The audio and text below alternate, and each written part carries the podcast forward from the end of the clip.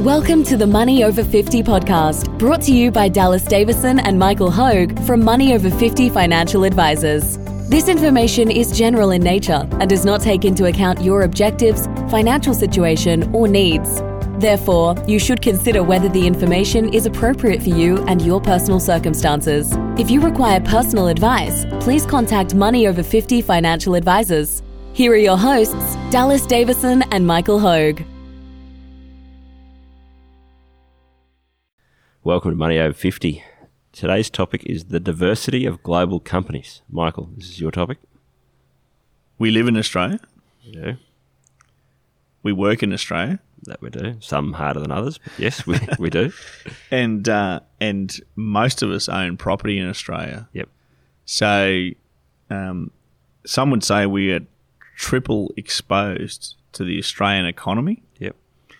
Because if there's a downturn in our economy, we grow at a much slower rate. There's a shock to our economy that doesn't occur to the rest of the world or to the rest of the or to the majority of the rest of the world. Yep.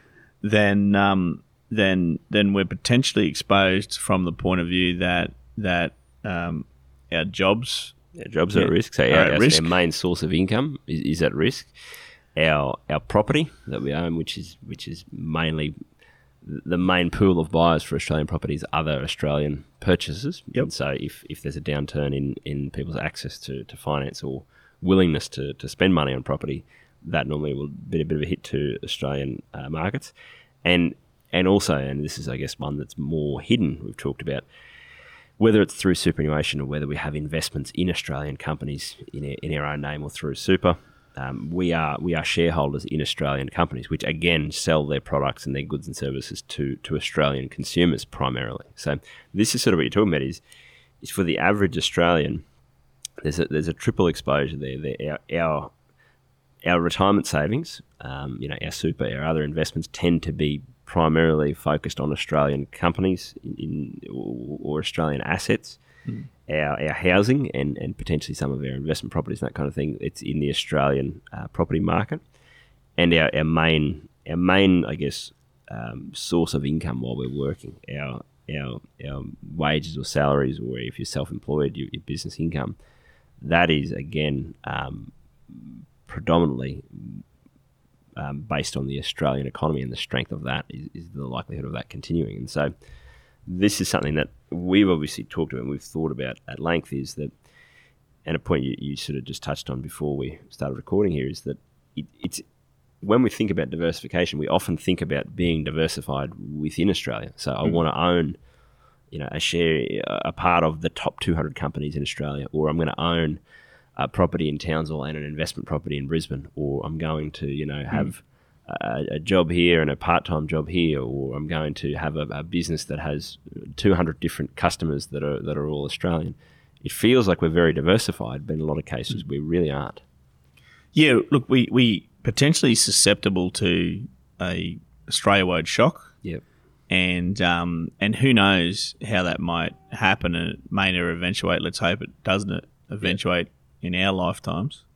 But we're certainly no geographical region is immune to something like that. No. So if that was to be the case, look, we play through scenarios. How would we diversify away from that, and how would that work? Global companies offer diversification away from Australia, and we're not here to talk about how many of them or what types of them or anything like that, because we're not giving you advice. But we're just making the point that global companies offer diversification away, and I think that's from Australia. That's a good point. Is that global companies in particular, so owning shares in global companies is a very simple and very easy way to gain exposure to other markets, and to gain exposure to a lot of other markets very quickly. So again, to follow that example of if we said we want to be, we don't just want to be exposed to the Australian economy and Australian markets, we're going to go and buy a property in the US, for example.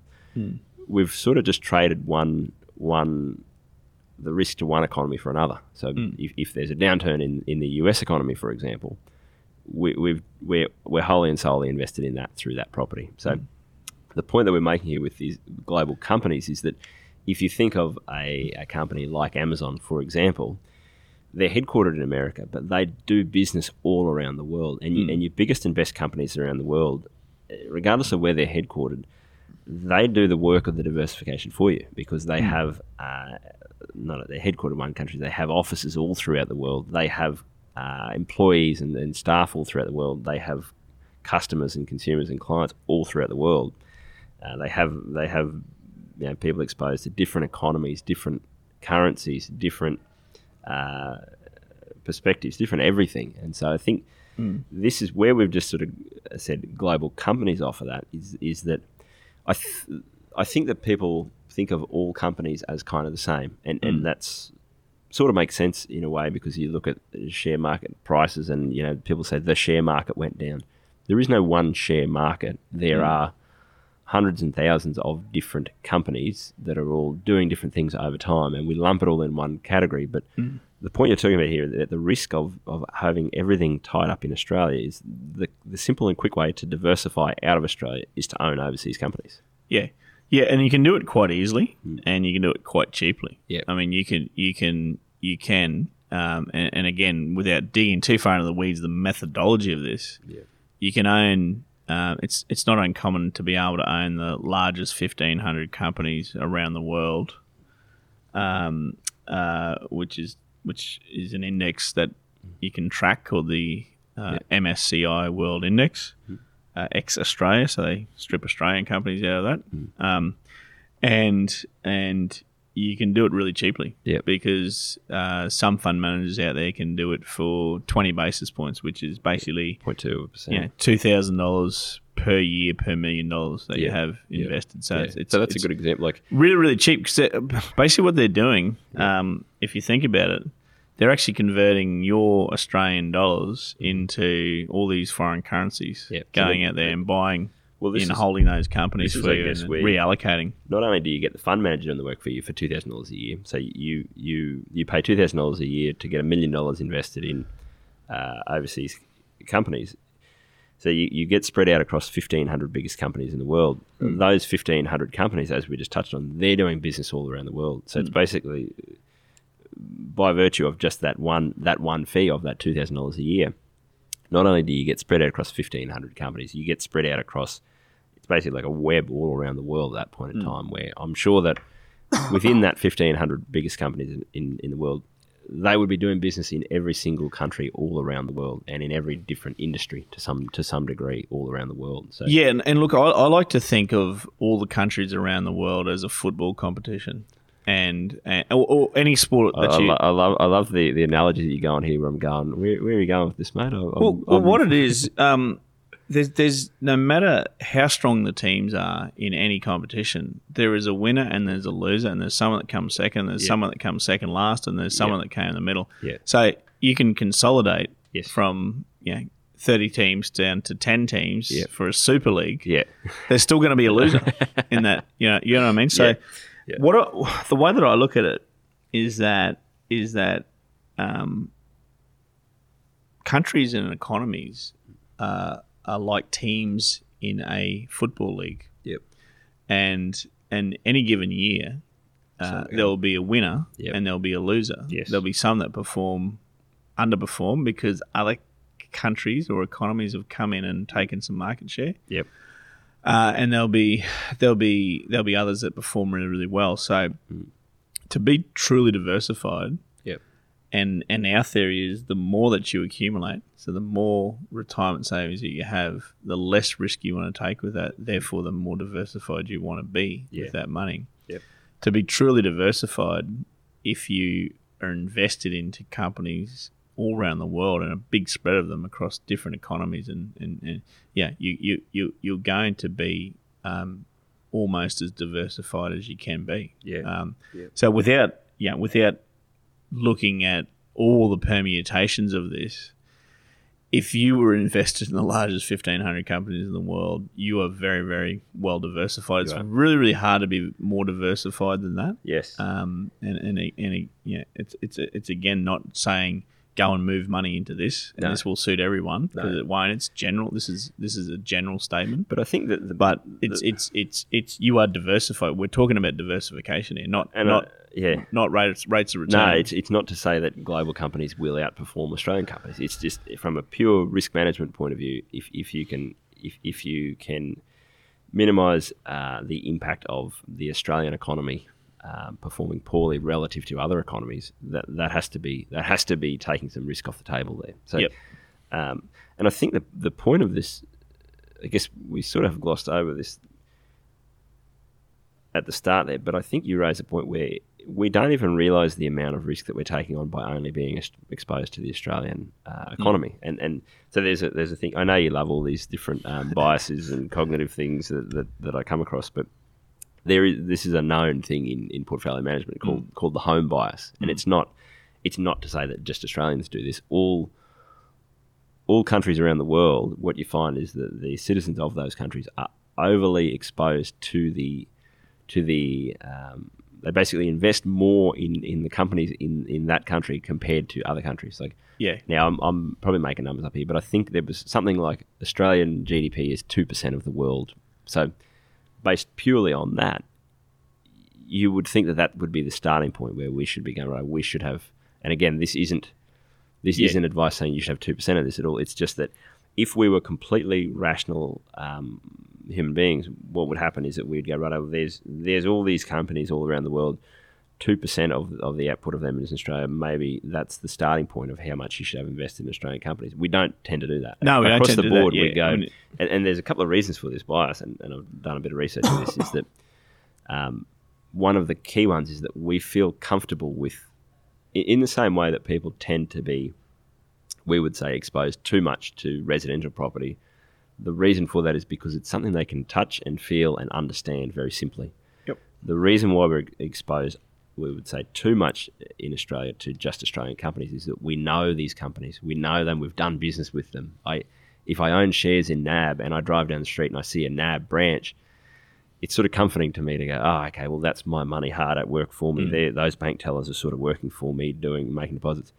If I own, shares in a bank in Sierra Leone, I got no idea what's going on there. It doesn't make me feel comfortable to know, okay, that's where my money is tied up and that's what's going on there. So it is.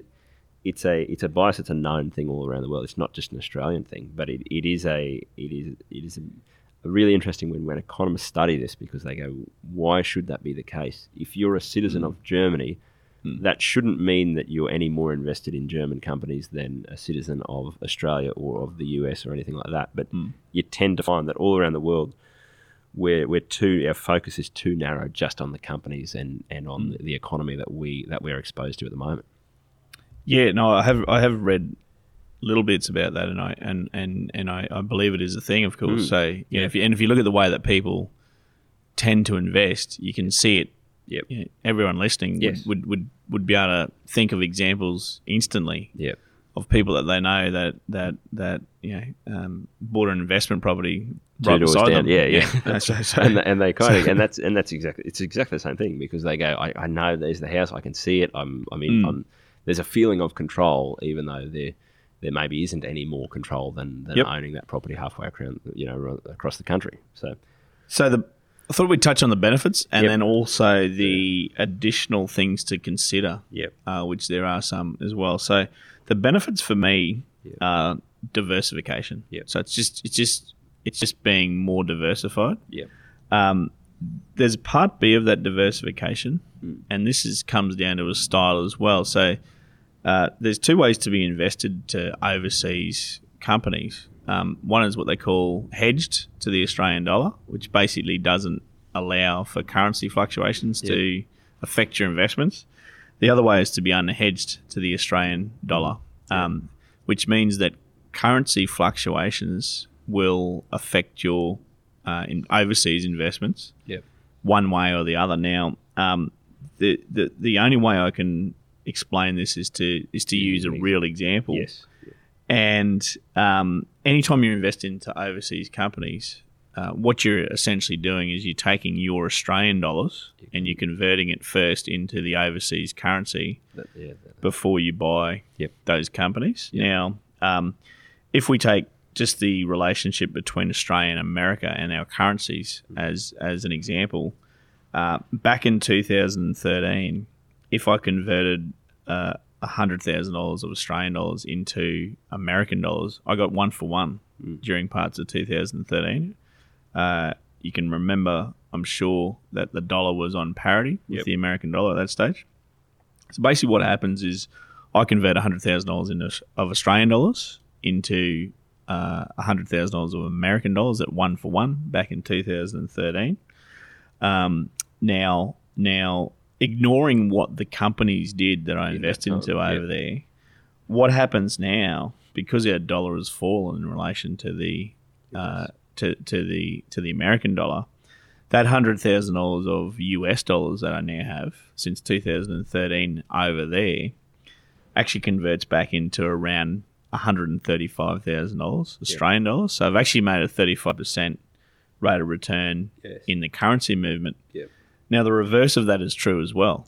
If our dollar strengthens or had strengthened in a similar fashion, then our overseas investments in US dollars would be devalued.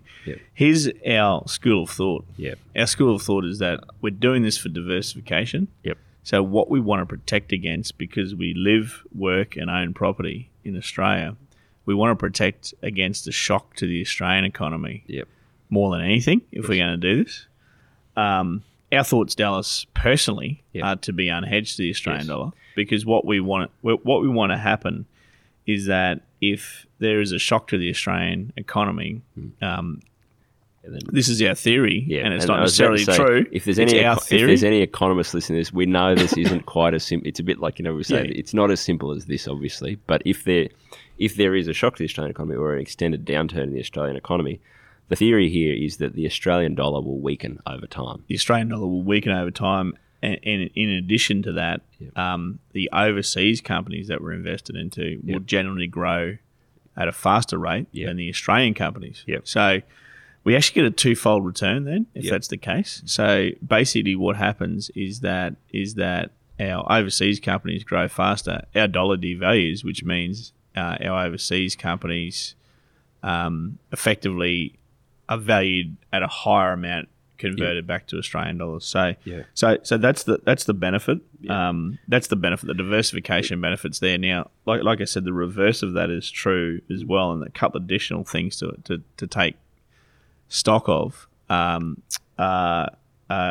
currency fluctuations. So this is also a downside. So we see it as a plus, but it's a downside as well.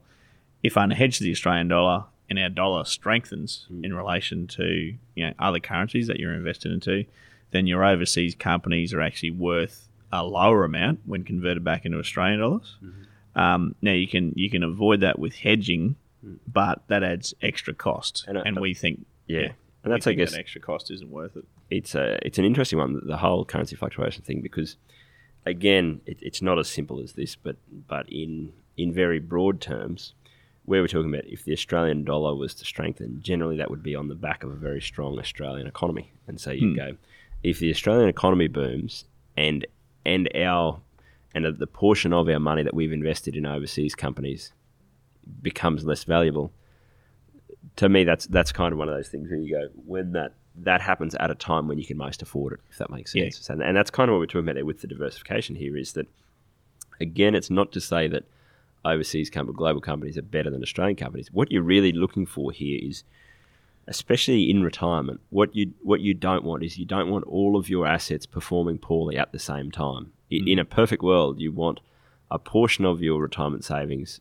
if a portion of that's going gangbusters and growing and going up and up, it's sort of okay for a portion of it to be lagging along behind the scenes there, because you can basically take a bit off the top of your winners. Now, what you don't want to do is, and then what will happen is, over time, the theory is that the portion of your retirement savings that has grown like mad, and you've been able to take your income out of that winning portion every year, you've given that the lower, the portion that hasn't returned as well, you've given it a chance to pick up over time. At some stage there may well be a swap there, and the lower returning asset class will start to perform better over time. And again, this is all very broad strokes, but the theory there is that you want something performing reasonably well at all times, if at all possible. And so that's where greater diversification across global companies and global currencies is the twofold effect of that tends to be useful, because you've sort of got two chances for things to be going up at a time when the Australian economy weakens the most. So yes, it's again one where it's if you want to get in the weeds on this, there's probably economics podcasts that do a much better job than us of explaining this, but it is it's an interesting point when it comes to portfolio construction, is that if you could have the choice between two asset classes that are their correlation is one, they're both going up and down exactly the same, or you could have them where when one goes up, one goes down. You would rather have them be inversely correlated, one going up, one going down, so that you've always got something you can take your income from throughout retirement. Yeah, and it's always interesting to read about correlation because it's such a theoretical thing. Yes, in reality, it doesn't exactly exist like that. But no. What has been correlated in the past doesn't necessarily mean that it's going to be correlated in the future, or vice versa. Or yeah, it's the only way that you can act is based on what your theory is and what you think is going to happen. Yeah. The other thing to take into consideration with global companies compared to Australian companies is there's no franking credits with global companies. So look, if we could stand here today and said, over the next 30 years, Australian companies are going to do 8% per year exactly, and global companies are going to do 8% per year exactly, and in 30 years' time, they're going to be in exactly the same position as where they are now. So if we knew that with assurance, which we can't, and no one on earth does, but if we knew that with assurance, we would put everything that we own into Australian companies. Yep. The reason being is that Australian companies come with franking credits. Without going into a detailed explanation there, that adds somewhere around about a 1% extra benefit to the performance of Australian companies if you add in the tax benefits that you get with that. Yep. Not exactly the same for everyone, but it's not a bad average to use. So if that were the case, 8%, Australian companies with the franking credits added in actually account for about a 9% after-tax rate of return. So, yeah, we would go all in on Australian companies in that situation. We don't know that. We don't know that. So, it pays to be diversified. I mean, everyone needs growth assets, generally speaking. Otherwise, they run out of money too quickly. Yep. It's you want to be diversified and you want to have some cash as well. Yeah, but I mean, in this scenario, we're just looking at the differences between Australian companies and global companies. We would say any well-diversified retirement savings portfolio should have both. Yes. A healthy mix of both. And that's I think the broader message here, which we've touched on before. I can't remember now, some podcast that I thought it was a really clever title about, you don't necessarily want a fantastic outcome. You want, in your retirement savings, you want the least bad outcome, if that makes sense. So again, if you had every dollar that you ever had invested in Australian companies in 30 years' time and the Australian economy had gone gangbusters the whole time, you'd be really happy about that. Yep. But it doesn't necessarily mean that your retirement was that much better. But if you are only invested in one asset class and that goes poorly, the bad outcome is far worse than the possible benefit. And that's kind of where diversification, you know, the saying in a lot of this sort of stuff is that diversification is the closest thing to a free lunch you can get, because you're basically trading off some of the potential gains that you wouldn't necessarily really get any lifestyle benefit from, to reduce some of your downside risk of what's the worst case that could happen in the Australian economy and how do I protect myself against that. So that's sort of the way that I think of it, is that you're not, with all of this, any sort of diversification play, you're not doing it to get a better return, you're doing it to minimise the risks of a bad outcome. Yeah, absolutely. Like I mean, it would be ludicrous if you, again, using the football team's analogy, if you look at the English Premier League and try to pick, you know, or the NRL or whatever it is, and think that you could consistently pick the winner of that competition every year for 30 years. Yep.